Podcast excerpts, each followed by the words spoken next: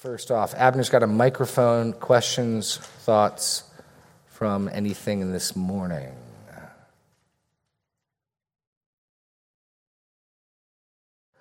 I'm going to, okay, I'll make an observation. Um, I'll make an observation. One of the things that churches can struggle with is rightly understanding the usefulness or the non usefulness of statements of faith, confessional statements. Um, I think they can be helpful. I think they are often helpful, and I think they can at times be unhelpful. But passages like this give us the warrant. I mean, you probably don't ask yourself this like, on what basis do we write a statement of faith? Who told us we could do that? Who told us that'd be a helpful thing? I mean, especially when, um, as, as Protestants, we've seen the danger of so enshrining statements of faith uh, that they become equal with Scripture. I mean, that's, that's the Roman Catholic understanding of truth, their epistemology.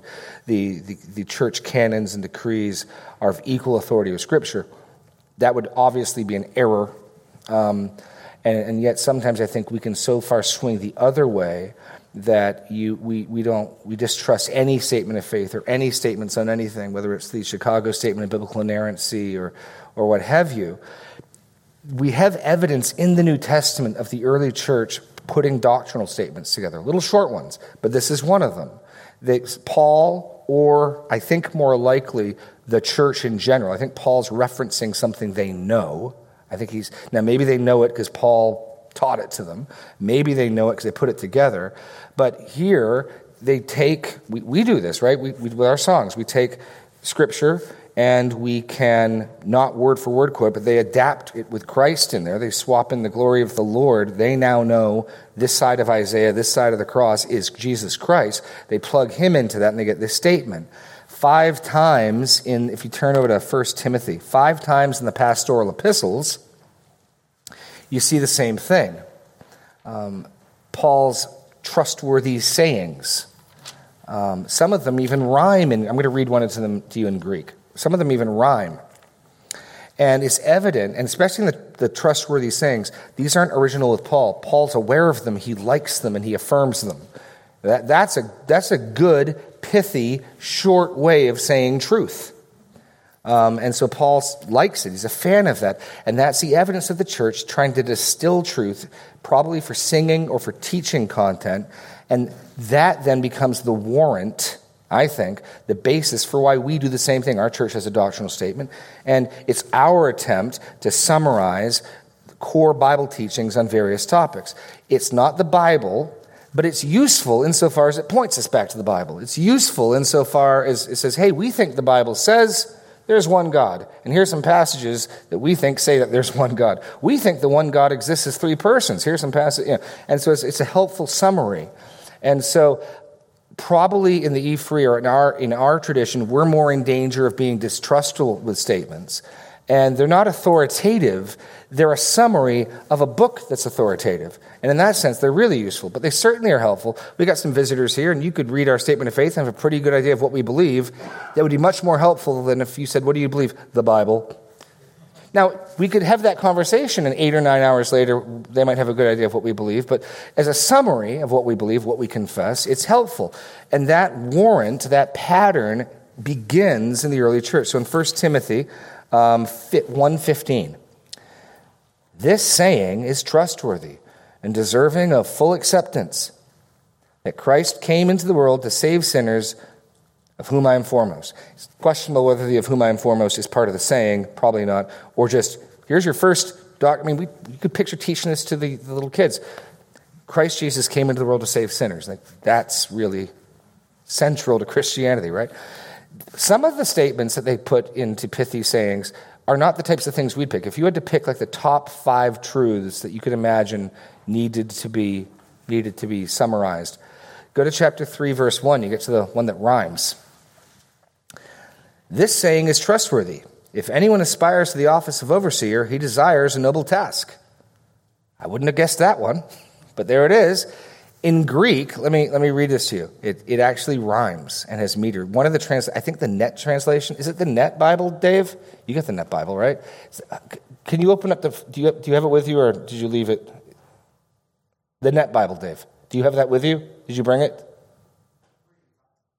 You, Dave, do you have your net Bible with you, or did you, did you leave it at home? Oh, okay. I'll see if I can find it. Okay, that's all. One, one of the translations actually puts it in rhyming meter because of the Greek. I, was, I think it's the Net Bible. I wasn't sure, but that's neither here nor there. I will go on. Let me just get my little Greek up here. So here is, um, here is the trustworthy saying. Etis episkopos orgatai kaluergu epithumai. And I think the net, it might not be the net Bible says, if anyone an overseer desires to be, a noble task desireth he. They put it, they match the rhythm and meter. Again, not what I would have expected. They would have put like, hey, make sure we get this down. But, but that's something important to tell people because we live in a culture where any aspiration can sometimes be viewed negatively. You know, don't ask us, we'll ask you, right? No, here, Paul says, hey, to aspire to be an overseer, to be an elder, to be a pastor, it's great. And then he goes on to say what then your life has to look like and what, what goes on with that. The next one we get is in chapter 4. I'm just doing a brief survey of the trustworthy sayings because, hey, we're here. And you guys didn't have questions. Because um, I was so clear. And uh, anyway, verse 9. And I think here, verse 9 is reaching backwards, okay? Um, I don't think verse 9, because verse 9 is where you say, this this saying is trustworthy and deserving full acceptance. I don't think it's what comes ahead. I don't think it's verse 10. I think he's actually saying that about verse 8. Um, which we really need to go back to verse 7. Have nothing to do with irreverent, silly myths. Rather, train yourself for godliness, for while bodily training is of some value, and I think here's the quote Godliness is of value in every way as it holds a promise for the present life and also for the life to come is saying is trustworthy and deserving full acceptance. So I, I think the church was saying, hey, godliness has a value now and godliness has a value later. And they wanted to remind themselves of that. Two more, we're done. Um, I believe we got to go to Titus to get our next. No, we'll go to Timothy next. Um, there it is. 2 10 through 13. Probably the biggest one. No, no, 2 Timothy. 2 Timothy 2, 10 through 13. Then we'll go to Titus. Um, Therefore, I endure everything for the sake of the elect, that they also may obtain the salvation that is in Christ Jesus with eternal glory. This saying is trustworthy, and my ESV even puts this in poetic meter. This is the biggest one. And again, look at these truths. It's, it's remarkable. You know, you think, what would my top five things be? If we have died with him, we will live with him. If we endure with him, we will also reign with him. If we deny him, he also will deny us. If we are faithless, he remains faithful, for he cannot deny himself.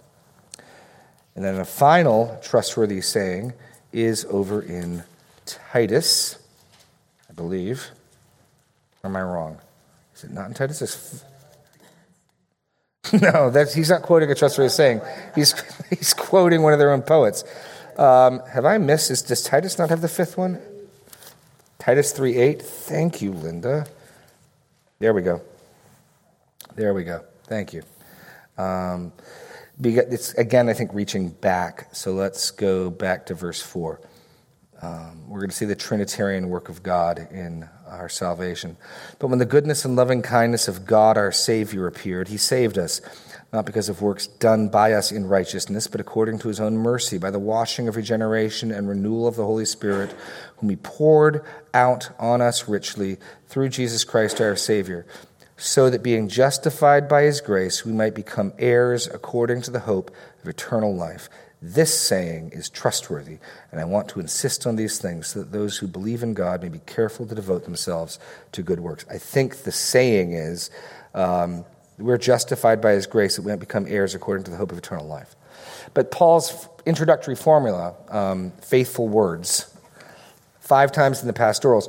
And so when you put that all together, um, it, it evidences already a, an attempt by Paul and the church to put biblical truth into small packages that have some sometimes rhyme or meter or poetic meter so they could be remembered it, probably to, um, to, to uh, catechize or to teach their members they could have been singing this however And so that, that then seems, Paul, the Spirit inspired Paul says, I like it. That's good.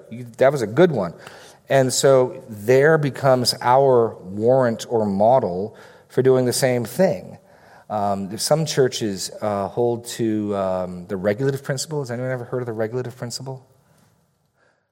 And one of the, so, the, so I actually wrote, this is how many people read the pastor's pen. I did two pastor's pens last year on the regulative principle. No, I'm just, no, I did, but. Well, no, because when I tell you what it holds to, you're going to be like, what? It's actually got a lot more going for it than most people think. The regulative principle is an implication of the um, sufficiency of Scripture. And what the regul- regulative principle says, well, the regulative principle answers a question, which we all have to answer, which is what is permissible, what is required for our worship? Scripture says not to forsake assembling together. What are we to do when we get together? What qualifies? Could we just watch episodes of Cheers back to back and break? Would that count? No. Okay, then what are we supposed to do? And where do we decide what we're supposed to do? So, people who hold to the regulative principle say only those actions prescribed by Scripture are acceptable for worship. So, Scripture doesn't tell us to do special music. So, there goes special music. If you press it hard, Scripture doesn't mention guitars. Yeah, so you want to get a lyre or, or something, or a timbrel, you could, you could do that. Um, so if you press it, and, but, but I want to get the, but, but where it's really interesting is this God gave us 150 and plus songs to sing, sing those. And so that's exclusive Psalter. I wish we sang a whole lot more of the Psalms. I, I really, I really do. And I think those who are basically committed to, and here's the mentality God has given us songs to sing. You think you wrote a better one? Let's sing the ones God gave us to sing. I mean, it's not a stupid argument. We've got inspired songs we could sing. I don't care what the Gettys wrote, it's not better than God's word, right? So why don't we sing the songs God gave us to sing? So, on the one hand, exclusive Psalter, I respect a lot. It, it evidences a high view of Scripture, it evidences a high view of God's Word. Um, and I think certainly singing, we ought to know a lot more of the Psalms. We ought to sing a lot more of the Psalms. There's, there's two main reasons why I don't think exclusive psalmody is uh, required by Scripture. I certainly think you could do that in faith. You could just say, we're just going to sing the Psalms, and I think you're fine. If you're insisting everyone needs to just sing the Psalms, the, the two reasons are one, Christ will always be veiled in the Psalms. He'll always be veiled in the Psalms. You'll be able to know oh, this is talking about Jesus, but you will never have the clarity of language in the Psalms that you get from the New Testament about Christ's sacrifice and death. He will always be a shadow. He will always be lurking, for lack of a better word, in the Psalms. Um, obviously, some more so than others. You know, Psalm 22, my God, my God, why have you forsaken me? But you won't have the cross language. You won't have that type of language in the Psalms which is why many, there's sort of a middle position. There's the exclusive Psalter that are updated. Isaac Watts, we sang one of his hymns this morning. He has an entire book where he took the Psalms, put them into English lines with meter, and added New Testament cross theology to them. It's really cool. Pick it up. It's every psalm Christianized. Sort of like, and I was going to get at what you saw right here in Ephesians with this sort of updating the now, don't mistake what's going on. Paul's not introducing it as God's word. It is God's word in that it's included in the letter to the Ephesians. Um, but what they did is they took Isaiah and they added Christ to it overtly, clearly. They didn't, it's, it's not hidden. It's not changing what Isaiah meant. The, the, glory of the Lord will shine upon you. We know which person of the Trinity in particular that glory is shining. It's Christ. And so they plugged, so they're what gives us the warrant? What gives us the, on what basis do we compose new songs? Things like this. That's the basis. Uh, it's, the, it's this, it's this um, Paul, next week we're to look at in psalms and hymns and spiritual songs. There's a variety of songs we're singing. We ought to be singing the psalms. I don't think the Bible requires we ought only to be singing the psalms. But things like this indicate, oh, hey, they took Isaiah 60 and they put Christ clearly and overtly into it. And Paul likes that. Okay, cool. So the Gettys can keep on writing, Sovereign Grace can keep on writing. You know, great. Um, that was a long spiel. Any, any thoughts on any of that? But these are the little things you see in this passage where it evidences the church was thinking, the church was chewing on Scripture, and the church was coming up with new ways of saying things and new statements. And Paul, Paul's a fan of it when it's done right and it's done well. Um, and so, in that vein, we have some model for doctrinal statements, for new songs, for things like that. You probably don't, that doesn't keep you up at night much. But for me, I want to know if the, Abner, Mike to Linda Brewer, please. Oh, no, no, no, no, no, no. The five people listening to the podcast want to hear the question, Linda. Oh. I would assume this kind of goes along with the catechisms that are like the Westminster Catechism and that type of thing. Oh, those are fantastic. I mean, isn't tools. that just those the same idea? Those are fantastic tools for teaching kids. I don't use the Westminster. Um, oh, okay. Heidelberg, whatever. Yeah, There's no, I- other I- London. We've used an adapted version of the of the London Baptist Confession with our kids. Um, no, those are great tools. These are all tools, and I would be wrong if I said you must do it. But we certainly see patterns of something like this happening in the church. Um, the, mo- the, the normal reaction when I tell someone you're catechizing is that sounds legalistic. Well, sounds New Testament to me, but okay.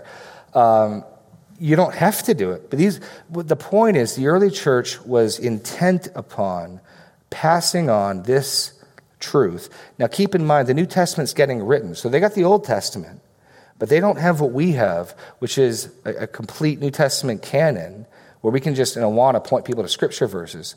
So they had to take what had been taught to them by Paul, they had to take what Jesus had said, and they had to take what the apostles had preached, and they had to put it into some packages that they could pass on and communicate. As the scripture's getting written, the church is going to need this um, to, to function. And these are the evidences of what they were doing, the steps they were taking, the measures they were taking to hold on to and to pass on truth. So you get little mini doctrinal statements, you get little mini songs of truth. And here we learn that in Isaiah 60, the Lord who shines upon us is none other than Christ himself, which is pretty cool. But you know, catechizing is great, it's fantastic.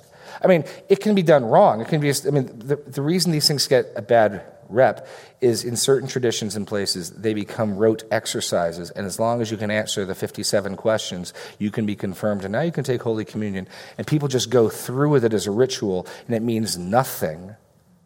And then people see that and they're like, well, that's not attractive. I agree, that's not attractive.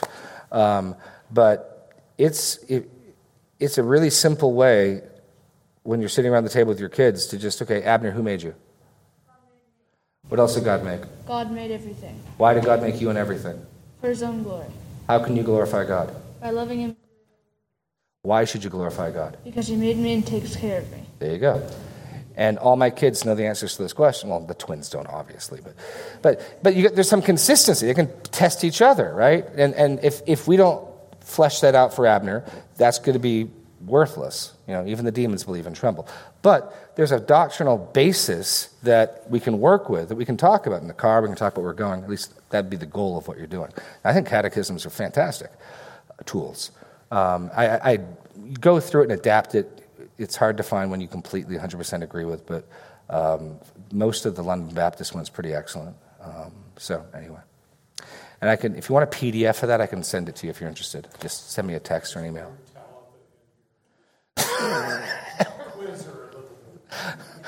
she's she's not quite that far along yet, but uh, but but she can she can do the first three. Talitha can do the first three. Um, uh, but and and then Eliana. I mean, you can't even understand what Eliana says when she says it. So, um, she's speaking in tongues or something. Yeah. Um, I mean, it's really cute, but we got to work on that sometime. Okay, sorry. This is being recorded. I'm sorry. Okay, Siobhan, what's, what's your question, Siobhan? Oh, it's unrelated to what you were talking That's totally about. fine. Um, well, now I have to go back. Um, when towards the end there in Ephesians from today, oh, we're back to Ephesians. Hey, thank you. um, I was just wondering if you could, um, let's see, for everything that becomes visible as light. And I know um, that might be hard to speak to, but Sure. do you have any more thought on that? I'm Yes. just okay. I think, I mean, and Paul's clearly now moving from a metaphor to a theological point because if I take a flashlight, oh, my flashlight's not on me. If I took a, here we go. Um, here we, hold on. There we go. This is not now light, right? I mean, there's a sense in which it's shining and it's bright. But I think Paul is taking this very common biblical um, metaphor of darkness and light and shining and saying, look, here's, here's what God's light does it, it reveals, exposes, and I'm filling in, and either some things when they're exposed scurry away, but whatever remains and stays in that light gets transformed into light. That's how God saves us the reason I say that is because of the, the alteration of Isaiah 60 that he then cites. Awake, O sleeper, right? Um, arise from the dead, and Christ will shine on you. We were saved. So I'm, I'm mixing this passage and, and 2 Corinthians 4, where Paul uses the same light imagery. So we were saved when God raised us from the dead we, he put life into us. We, we, were dead, and he, he, raised, he raised us. And, um, and pause. Implication of what I'm saying.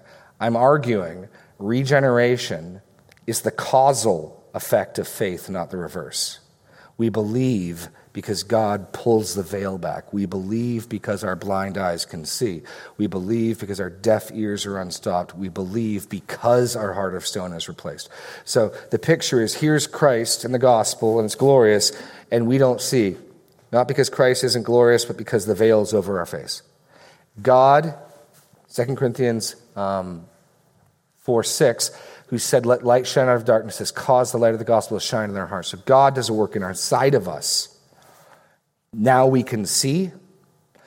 I would say that work inside of us is, is equivalent to awaking or arising from the dead. And now that you're alive, now that you can see, Christ shines on you. And then you become light because his light is shining in through you. Your spirit comes and dwells within you, and now you become a source of light.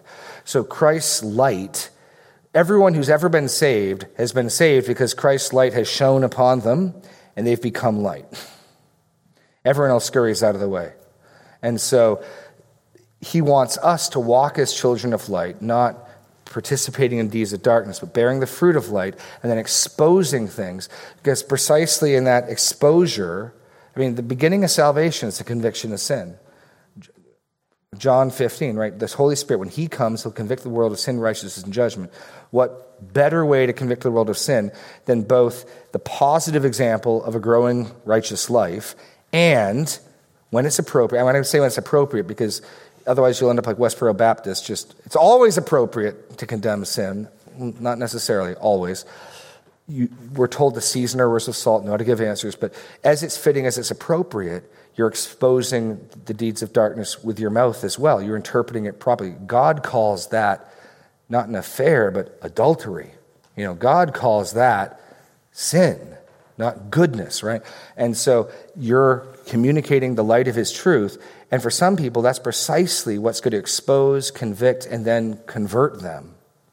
And then they become light. So in that metaphor, we're shining light, and then what's exposed by light becomes light itself.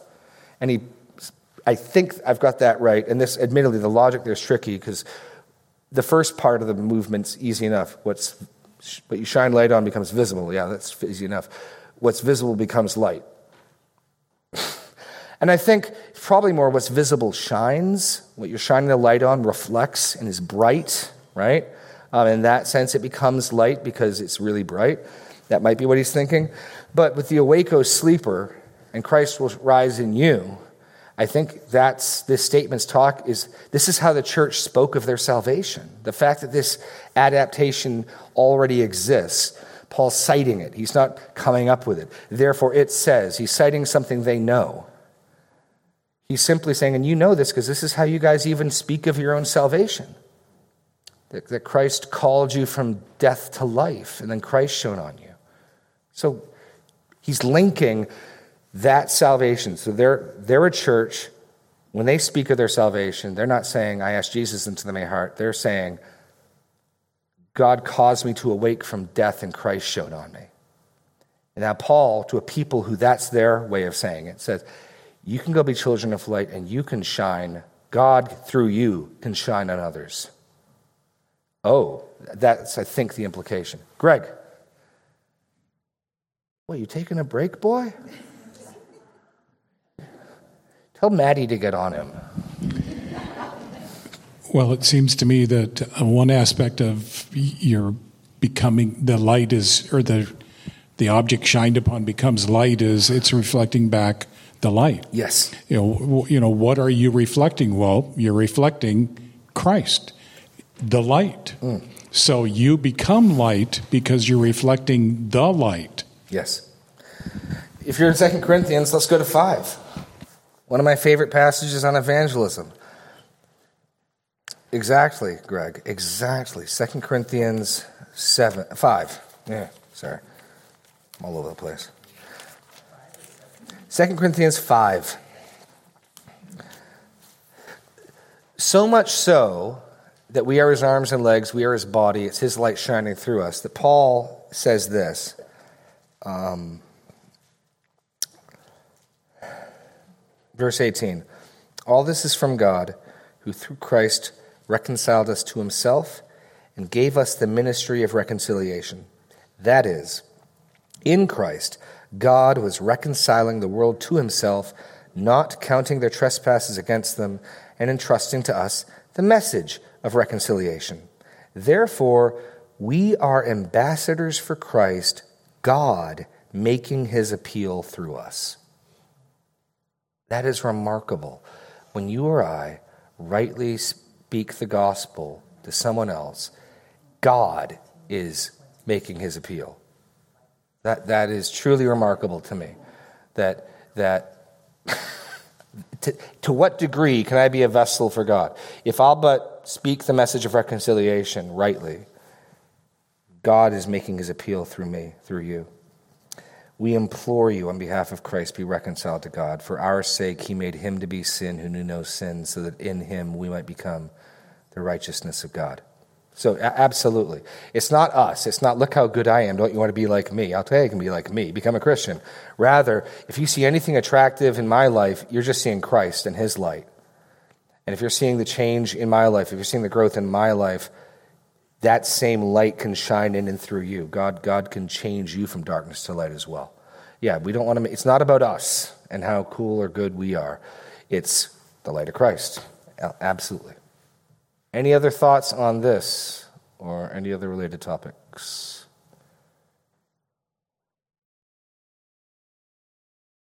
Happy Father's Day. You are dismissed.